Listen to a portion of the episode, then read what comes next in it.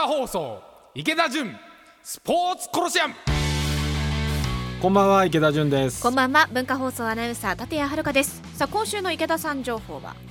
お盆はい。イノシシばっかり食べてました。イノシシばっはい、かり食べて、もうどこも行かずに家で子供とプール、はい。であといろいろ今年雨がすごかったんで、えもういろんなもうありえないところがカビてて全部倉庫のものとかはい。出して天日干ししてその間にイノシシ食べながらビール飲んでで暑くなったら子供とプールで水遊びして。えーもう会うたびに日焼けされてるような気がしますもん。いやもうみんな今年そうなんじゃないですか、まあそうですね、うん。お家の周りで、はい。まあ、イノシシの話はまたポッドキャストでもお伺いしましょう、はい、では早速参りましょう。最近のスポーツビジネスシーンで気になることをスポーツ界の改革者池田純さんがズバッと切り込むこのコーナーです。スポーツビジネス。ホットニュース。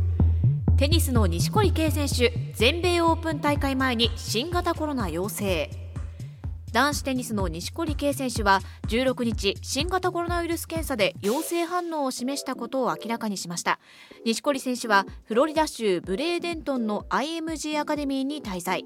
8月31日にニューヨークで開幕する四大大会の全米オープンまで2週間となる中前哨戦のウエスタンサザンオープン出場は辞退しました。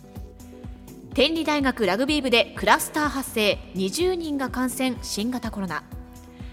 奈良県の天理大学でラグビー部員20人が新型コロナウイルスに感染していることが分かり奈良県は集団感染クラスターが発生したとして同じ寮で生活している部員全員の検査を進めることにしています。プロゴルフ国内男子ツアー9月3日開幕の富士山系クラシックで再開。1月の開幕戦 SMBC シンガポールオープンを最後に中止が続いていた国内男子ツアーが9月3日開幕の富士山系クラシックでおよそ8ヶ月ぶりに再開されることが決まりました。また選手会の池田裕太副会長は新型コロナ対策担当の西村大臣に面会し外国人選手の入国条件の緩和を直談判したことも明らかになりました。メジャーリーグ初ドジャース球場がアメリカ大統領選の投票所に決定。メジャーリーグのドジャースは11月の大統領選の投票所として本拠地のドジャースタジアムを提供すると発表しました。メジャー球団で初の試みです。これは同じロサンゼルスを拠点とするプロバスケットボール NBA レイカーズのスター選手レブロン・ジェームズが黒人有権者の投票を促す目的で設立した非営利団体モアザン・アボートとドジャース球団とロサンゼルス市が協力して実現したと地元紙は伝えています。さあ池田さん気になるニュースは？ね錦織選手まで出ちゃいましたね。ねえ今朝びっくりしましたね。どんどん出ると思うんですよ。スポーツ選手もあの今芸能界すごい出てるじゃないですか、はい。芸人はじめ俳ジャニーズも出ましたよね、はい、ジャニーズの方も。でスポーツ選手はソフトバンクの選手もそうだし、はい。バスケットもそうだし、うん。結構出てるんですよ。サッカーもありますね。そうですね。で、はい。日体大のレスリング部はい。も出て今回、えっと、奈良の天理大学天理大学。ラグビー部。はい。で僕一番あのあれだったの天あの奈良の県の人が会見してたんだと思うんですけど、はい、あの寮とかの共同生活だからそこでうん。ご飯もそうだしお風呂もそうだし一緒に選手部屋も23人だからみたいな。でそれとは別にコンタクトスポーツの部分でスポーツでも発症したかもしれないみたいなことを言ってて、うん。まあ、可能性としてはあるんでしょうけど、うん。なんかそういう発言を見てるといやスポーツすると発症するみたいに見えたんでちょっと僕は残念に感じた会見だったんですけど、うん。あのまあ確実にでもこれからどんどん僕は出ると思うんですよ。はい。で錦織選手今朝ニュースで見てておそらくこんなに気をつけてるであろう人まで出るんだってみんな思ったんだと思うんですよね。うん。だもう避けられないというか誰が持ってるかわからないじゃないですか。うん。もう出たら出たでしょうがないし、うん。もうみんな気をつけながらやってても錦織選手でも出ちゃうわけで,、はい。で僕が一番気になるのは芸能人出ましたスポーツ選手出ました。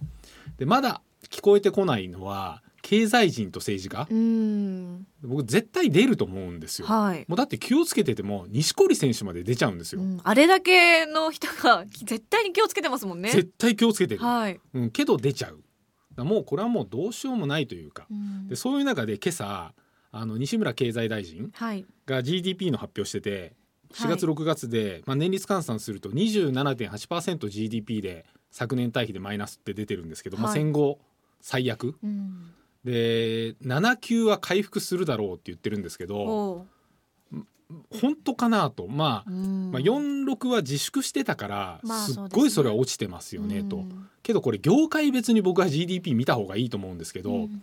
スポーツとかって正直まだこれからいっぱい出てくると思うんですよ。うん。でさっきあのドジャーススタジアムがは投票所って出てました代けど、表大統領選挙の投票所うん。に、アメリカとかも今どんどん出ているじゃないですか。で、はい。NFL の選手はもう今年は試合に出ないって言ったり、うん。韓国に至ってはまたプロ野球はい。無観客に戻せっていう政府かな、うん。なんからのこう自粛指示みたいなのが出てるんですようん。今日。でだどうなるかわからないから、いや僕はスポーツ GDP みたいなものがあったとするなら、うん。まだ落ちるんじゃないかなと思ってて、うん。だこっからこの夏じゃないですか、はい。もう少しすると今度は秋口になって今まだみんなお盆で、まあ、キャンプして少し外に出れてるから、なんとなく気は少しこう楽しい楽しくはないんだけど、閉塞感あるんだけど、まあちょっとは開放的なところにはいけるっていうような、うん、だ僕は業界別に見た時に年率27.8%じゃないところ。僕スポーツとかは年率50%以上落ちるんじゃないかなと思ってて、うん。GDP みたいなはい。考え方でいくと。いやスポーツ界の GDP で見たらどれぐらいいくんだろうな。27.8どころじゃないんだろうな、うん。うん、だすごく経営っていうものを各々のクラブチームとか気をつけていかないとまだまだこの先、うん。うん、経済的には僕は食らうんじゃないかなっうんていう今日はすごい僕の中では大きなニュースだった。うん。うん文化放送池田純スポーツコロシアム横浜 d n a ベイスターズ初代社長一般社団法人埼玉スポーツコミッション会長でプロバスケットボール B3 リーグ埼玉ブロンコスオーナーの池田純さんとお送りしていますがここからはポッドキャストでお聞きの方々にお届けします。前半はスポーツビジネスホットニュースをお伝えしました。後半ですが男子プロバスケットボール B リーグの島田真二チェアマンとともに埼玉ブロンコス池田さんが埼玉市の清水市長表敬訪問という記事がありました。12日の水曜日に表敬訪問されたそうですね。そうですね、はい。あの島田さんこの番組にもはい。以前来てくれて、一番最初の特番の時ですかね。そうです。もともとはあ千葉ジェッツはい。の社長をやっててで今チェアマンやってるんですけど、うん。あの B リーグのチェアマンいいつになったのかちょっと忘れましたけど最近になったんですよ多分、はい。この番組でもお伝えしましたね。7月？7月、はい。で北海道のえーっとレバンガっていうチームがはい。B1、はい。カテゴリーの一番トップにいてそこになんか織茂っていう、まあ、名選手というかもうもう引退したはい。せせ元選手がいて、そこに訪問した2チーム目ぐらいで多分来てくれたらしくって、はい。でまあ正直僕ら B3 でなんで埼玉なの？みたいなはい。ところはあるじゃないですか。でもまあ来てくれて。で埼玉の清水市長とうん。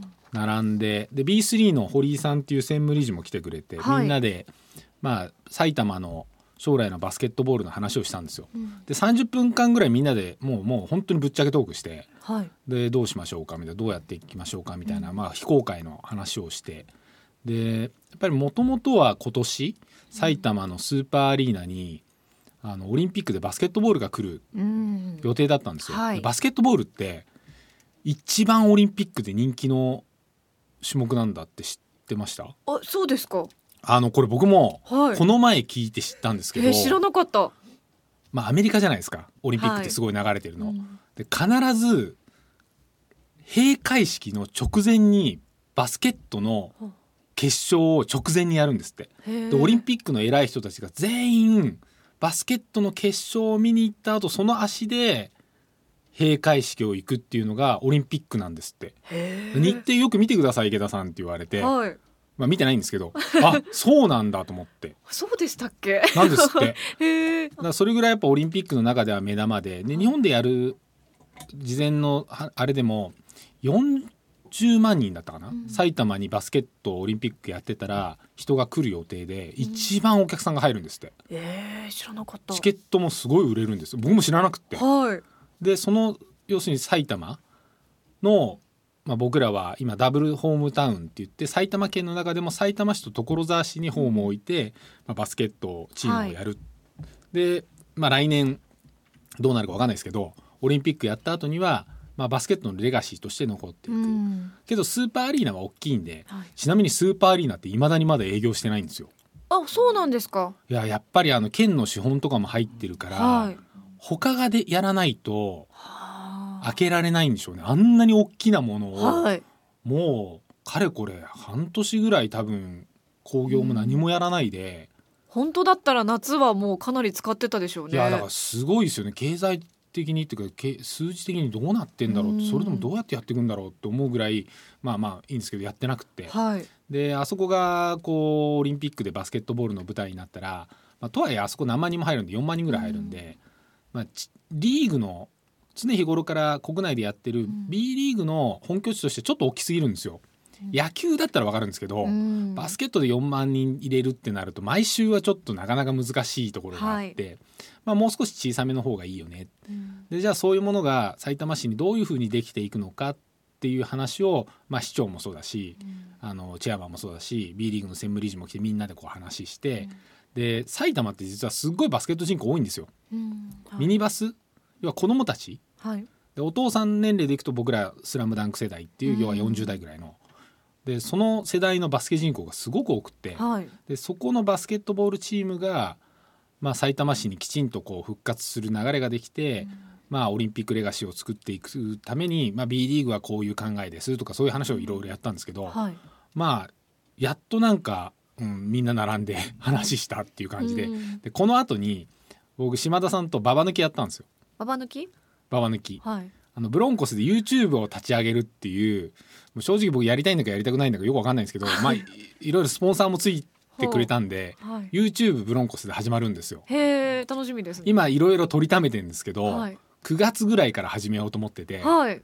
いろいろ取りためてる一個のコンテンツに島田チェアマンと僕まあ一応ブロンコスのオーナー。もうな、うんまあなんまあはい。がババ抜きやったんですよ。ババ抜き。もともと僕ベイスターズやってたじゃないですか、はい。野球の。で島田さん千葉ジェッツやってて、はい。両方ともダメダメだった時があって、うんで馬場じゃないかってお互い言われたみたいな。あでそういう対談をですねコロナが始まったぐらいの2月ぐらいに「あはい。あの知識」っていう「至るに知る」って書く、はい。あの解放誌みたいなのがあるんですよ。日本で一番取られてる経済人に取られてる解放誌って言われてて、はい。で僕と島田さんが表紙に名前がこう2人出て表紙が桜井よし子さんなんですよ。桜井よし子さんがボーンって出てそこに「知識」ってすっごいこう習字のような書体で書かれてて、もう場違い甚だしいよねこれみたいな。出ていいのかなみたいな。でその人が表紙にドーンと出てるやつに2人で出た時の対談が見開きで3ページか4ページぐらいあったんですけど、はい。あのお互い馬場だったよねっていうんで、うん。じゃあどっちが馬場抜き強いの？っはい。ていうのをやってみたんですよ。YouTube。はい、どっちが勝ったかそれを YouTube 見てください、ま結構結構バカらしくて面白いんで。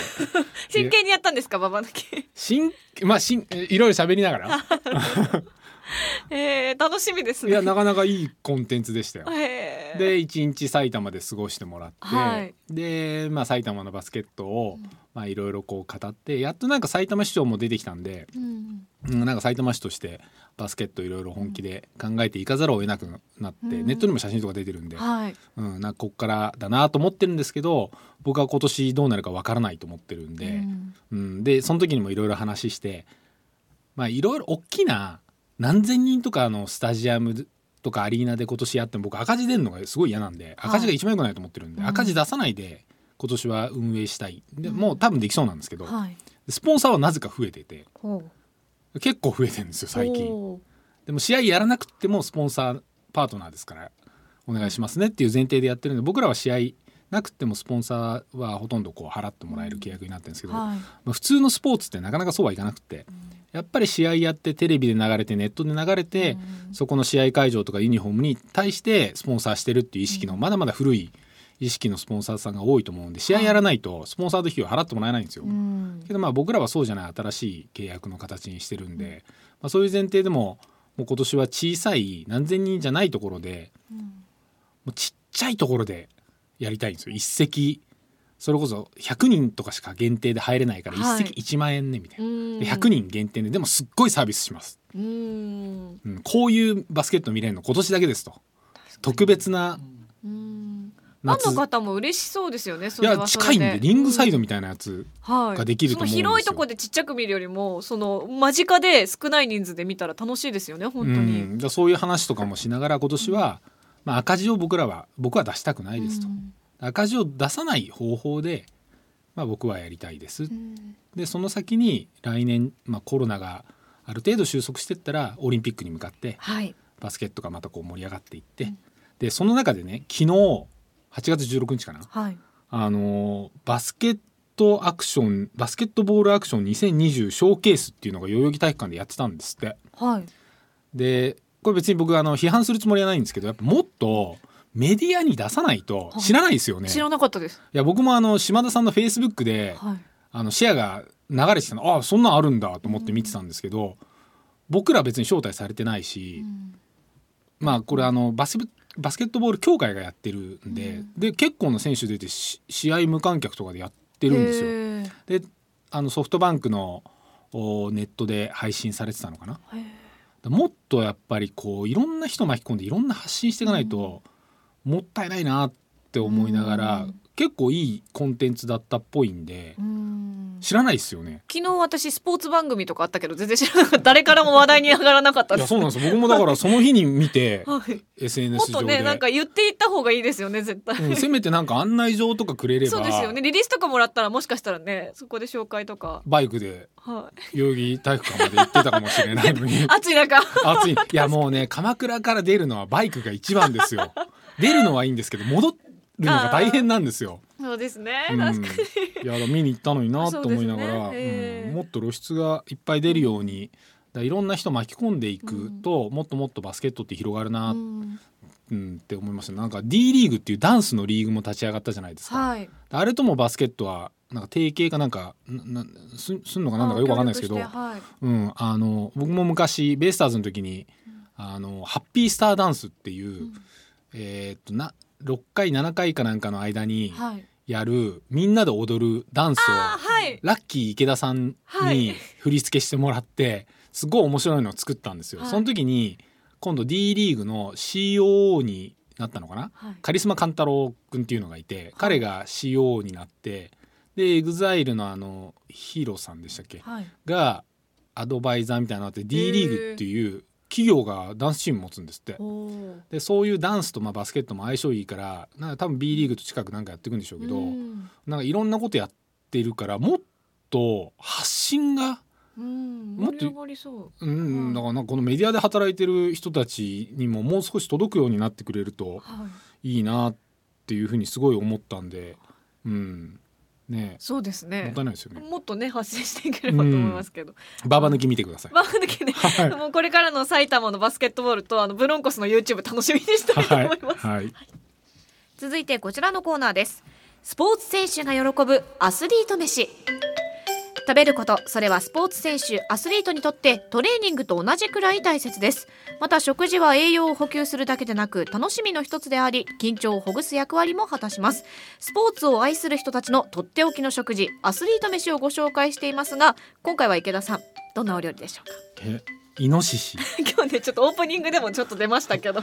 イノシシ。僕はお盆中イノシシ三昧だった。イノシシ三昧のお盆なんて聞いたことないですけど、ね、いや本当はキャンプとか行きたいじゃないですか。はい。で僕の知り合いの人とかもみんなキャンプとか行ってあの長野の結構標高高いとこ行った人も、ええ。なんかすんごい暑かったんですって。ああそうですか、まあ、夜は冷えるらしいんですけど、うん。すごいやっぱ日中はやっぱり暑いんですね。でさらにかなり人がいっぱいいて、うん。300人収容のキャンプ場を250人ぐらいにしましたみたいな。ああいやでもそもそもその多分野球場もはい。3万人入りますって言ってて実際入るのとかって2万8,000とかなんで、うん。本当の立ち見で消防をギリギリまで入れると3万はい、多分そういう300人の世界を250にして、うん。やっぱお盆の儲けれる時に儲けないと、まあ、ここで1年間そうですね。の蓄えを作るじゃないですか。うん。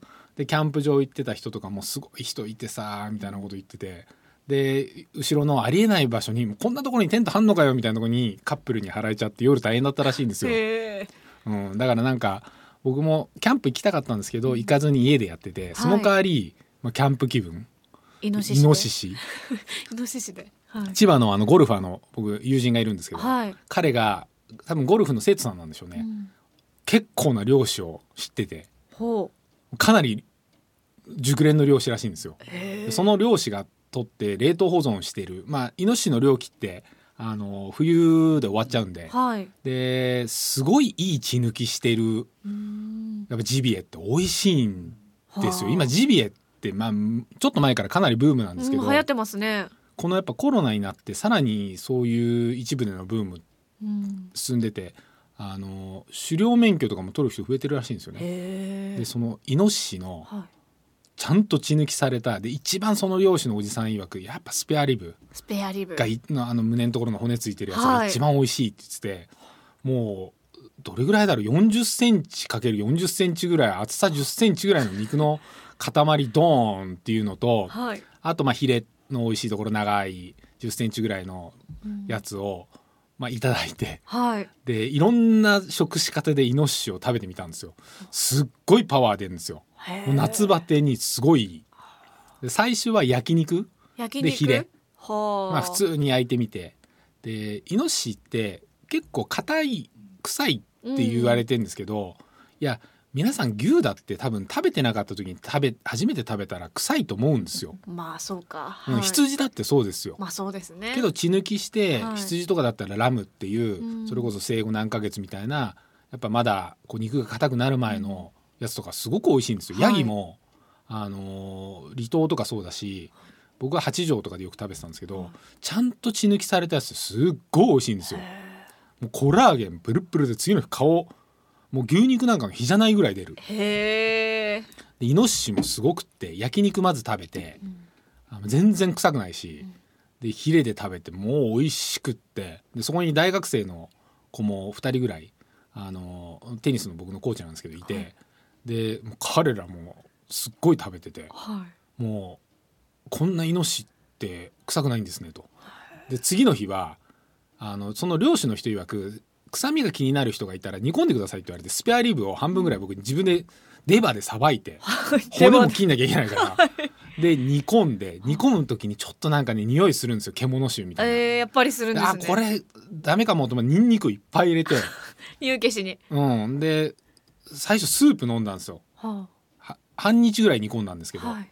スープがもうすっごいパワーでニンニクのいい味出てて 塩ちょっと入れてもうこれうまいねって言って友達と飲んで、はい。でそのままそのスペアリブをあの外で子供たちがプール入ってる横でビール飲みながらつまみでいや何キロ食べたんだろう。スペアリブその友達と2人でほとんどつまんで 4 0ンチ ×4 0ンチのうちの半分ぐらい食べちゃった。すごいですね。